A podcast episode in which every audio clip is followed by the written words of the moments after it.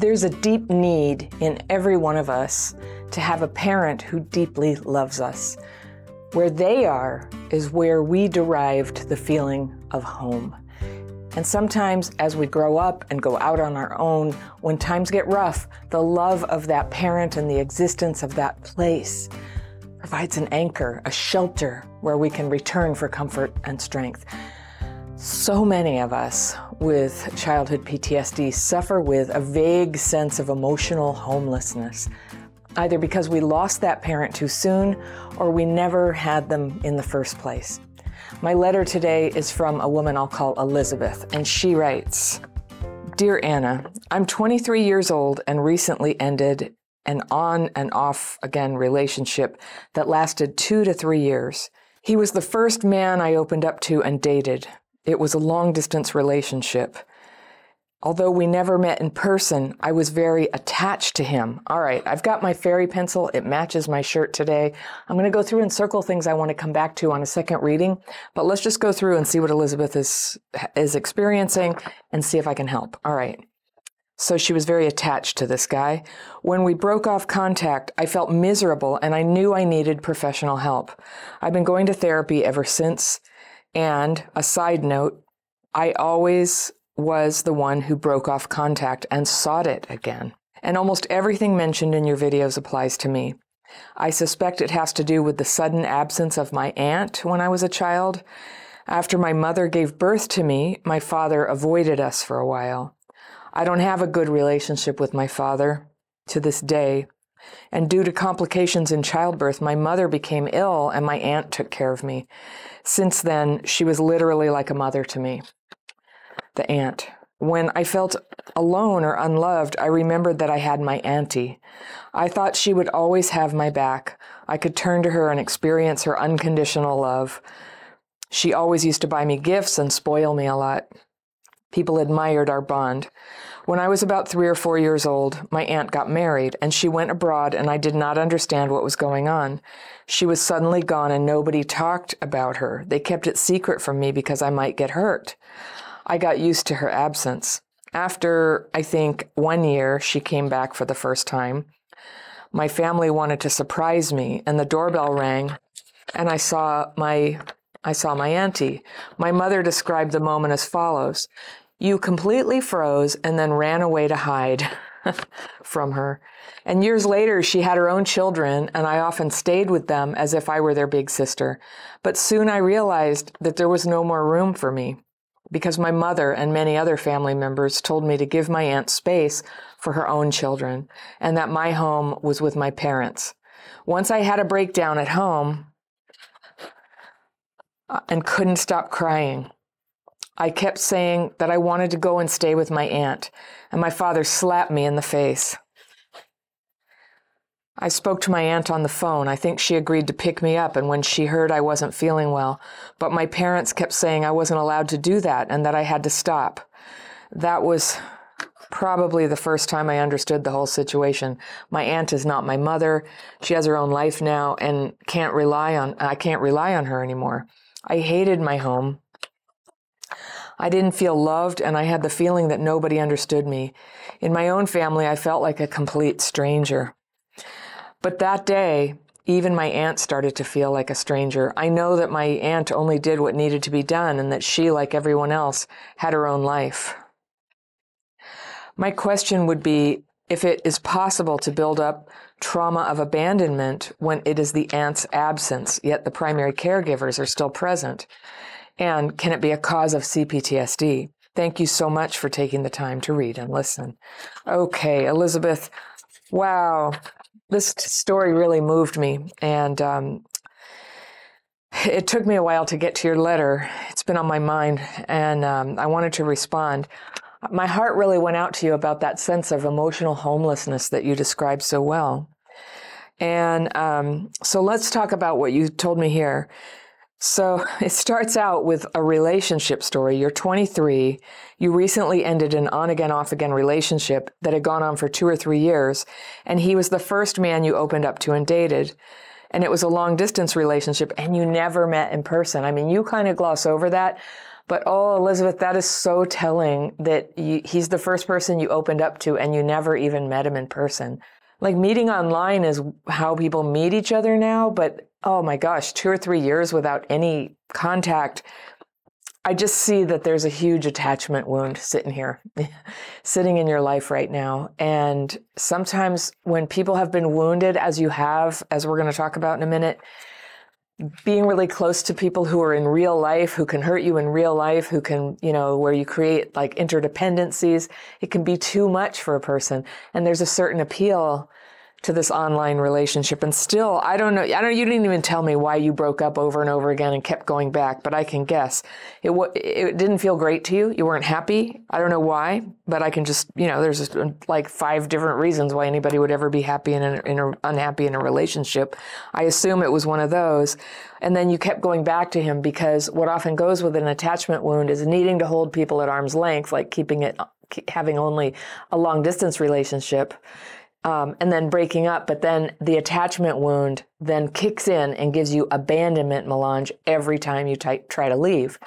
And abandonment melange is this really helpful concept to know. And I just can totally see how what happened to you as a kid would have uh, generated that in you. So abandonment melange is for people who were abandoned as kids, which you were. You know, your your dad split, your mom had to be hospitalized, you had to be with your aunt, and then you were abandoned again when you had to go back to your parents and then the sort of toggle of abandonment abandonment always activating that wound. So your nervous system really got a pummeling of, of abandonment. And so that makes it feel like this intense grief panic rage when um, the end of a relationship comes even if it was you who ended it it can bring on this like emotional cocktail of feelings that is so intense and so unbearable that you will put up with anything to get past that feeling. Going back to a relationship that clearly made you pretty unhappy or you wouldn't have kept leaving it. What happened to you was the sudden absence of your aunt when you were a kid.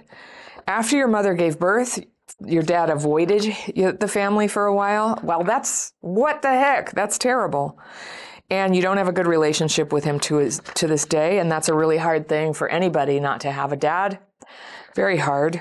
Um, and there's a certain way it affects girls growing up and would have would very likely affect the way that you um, relate in a relationship with a man. Complications in childbirth, your mother was ill and your aunt had to take care of you. You know, something tells me that's a story. Complications in childbirth, like I had complications in childbirth. But I did not separate from my kids. I, ha- I had to have 14 surgeries. It, you know, it was a whole like years of up, you know, in and out of the hospital, but I would never have separated from my kids. So I'm just saying like that sounds like the cover story of what it was.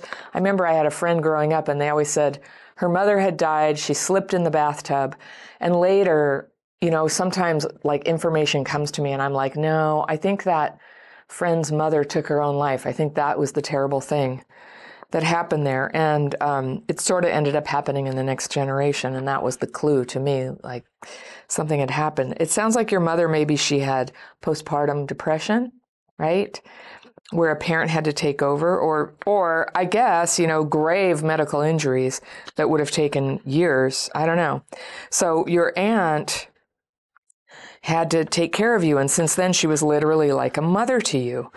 And I believe you. And that's what we do. We bond with the person who takes care of us. Whenever you were alone or unloved, um, that you had your auntie and that, and that she always had your back and you could turn to her and experience her unconditional love. I'm so happy that you had unconditional love. I had it from my grandmother and I had it from my biological dad. I didn't get to be with him all the time, but I had it. And the older I get and the more I get past and get healed from all the other stuff in my childhood that was so terrible, just that I had unconditional love is so meaningful. And I know a lot of people watching this never had it. And um, that's what we're do- doing here is healing it. So you lost the person who unconditionally loved you. And that happened to me too. My dad died. She used to buy you gifts and spoil you, which is appropriate for an auntie, and people admired the bond. Um, and I will say also, I had a special bond with a niece as well, and she lived with me for a spell um, when she was little, and then again when she was in high school. But when you were three or four years old, your aunt got married and she went abroad and you didn't understand and she was suddenly gone and nobody talked about her. So nobody told you. I guess they thought it was too much for you or you were too little or they couldn't. It just sounds like your parents, it sounds like your bond with your aunt um, would bring up their own shame and guilt about not being good parents to you. That's kind of my impression of them. So you got used to her absence when she was gone, and then when you saw her, you ran away and hid. And that's normal, actually. When kids see somebody they haven't seen in a long time, it's just intense, and they run away and hide for the emotional wave that comes to them. So you froze, you ran away, and years later, um, she had her own children, and you often stayed with them. They were your cousins, but it was like you were the big sister. How wonderful that must have been to have like one adult in your life who just loved you and you could be there. But then you realized there was no room for you because your mom and many of the family members told you to give her space for her own children. I don't know if that's how your aunt felt. I just keep thinking your parents were threatened, but you know, there is a natural order to things. And as parents, they I'm assuming they their intentions were good to say, "Come on, we got to step up and really be the parents here." It may not have gone as they hoped, but they took you away from your aunt, and then um, so you had to be with them when you cried, you couldn't stop crying, and you said, I want to go stay with my aunt. I understand that. And then your dad slapped you. And it sounds like that was a turning point in you. That was a trauma moment where how you really felt and what you really needed became punishment. You know, so you spoke to your aunt on the phone. She said she'd come and get you. I can just imagine the sort of conflict between your aunt and your parents about this, where they're like, Don't you come get her. Stop interfering with our authority here. And it would be natural for parents to feel threatened by that. But the only thing is, is what happened was they abandoned you when you were little, and I, um, I, that's a very tough situation because, of course, you needed contact with your aunt, and it wasn't best for you to be separated from her, and it was very complicated for the overall family dynamic. Okay, so She's not your mother, you realized. She has her own life and you can't rely on her anymore. And you hated your home and you didn't feel loved. And you had a feeling that nobody understood you. And maybe that's true. Your aunt is still alive, I presume. And I don't think this is the end of your relationship with your aunt because you are, you're 23 years old. So there is still time to be mentored and loved and mothered by your aunt, and I hope you maintain a relationship with her. Um, you felt like a stranger in your family. How awful that is. I'm so sorry. But that day, even your aunt started to feel like a stranger, maybe because she went along with it and you felt betrayed because you were too young to know that she had an obligation to honor your parents' you know, primacy in your life because that's the law, because that's just kind of the order of things. I know that um, she only did what needed to be done and that she had her own life. Yeah, I think I wouldn't interpret it too much as that she didn't want you. She had to honor what your parents wanted. And there was a time with my niece, I really would have wanted her to come live with me, but I could not interfere with her parents' right to decide that, right? My question would be if it's possible to build up trauma of abandonment when it's the aunt um, and the primary caregivers are still present. Yes, it is. It's possible to get complex PTSD from any kind of chronic ongoing stress, and it just sounds like that is what you had. Um, it doesn't have to be the parents. And sometimes people get into the comments and they're like, well, I don't know, you know, how could it be PTSD because my parents aren't just like the videos? But everybody's different. Complex PTSD arises because of exposure to chronic, ongoing, intense stress. It changes your neurology. When it happens when you're a kid, it has a certain pattern, a bunch of patterns that emerge that we have in common. So I'm really focused on that. That's what I have. But I also had adult traumas. You know, if people with adult traumas only are looking at this, stay here. If you relate to the symptoms, you're in the right place. I hope you get some validation from this, from, you know, my feedback for you. You've done nothing wrong. Your aunt is still around. Um, you will be loved. And it seems like really important that that attachment wound gets some love and attention from you so that as you do go forward and start to have romantic relationships again, it can be different this time. That you don't have to hold people at arm's length. You can let them in and be close and be unconditionally loved. Okay.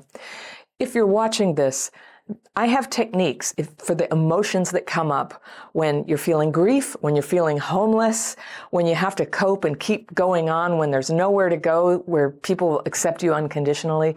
It's called the daily practice. That's how I got through these periods of my life. It's free. It's a, it's a writing and a meditation technique, not just anything, very specific and you can learn and try these techniques in less than an hour, and there's 25 FAQ videos, and I even do free Zoom calls every couple of weeks to um, do the techniques together with everybody who shows up and answer questions about it. Thank you so much for listening. If you love my content, think about joining my membership program. You can find out more information about that and all my courses and coaching programs at crappychildhoodfairy.com. Remember, healing is possible. People with childhood PTSD can have a wonderful life. Sometimes we just need a few workarounds. I'll see you next time.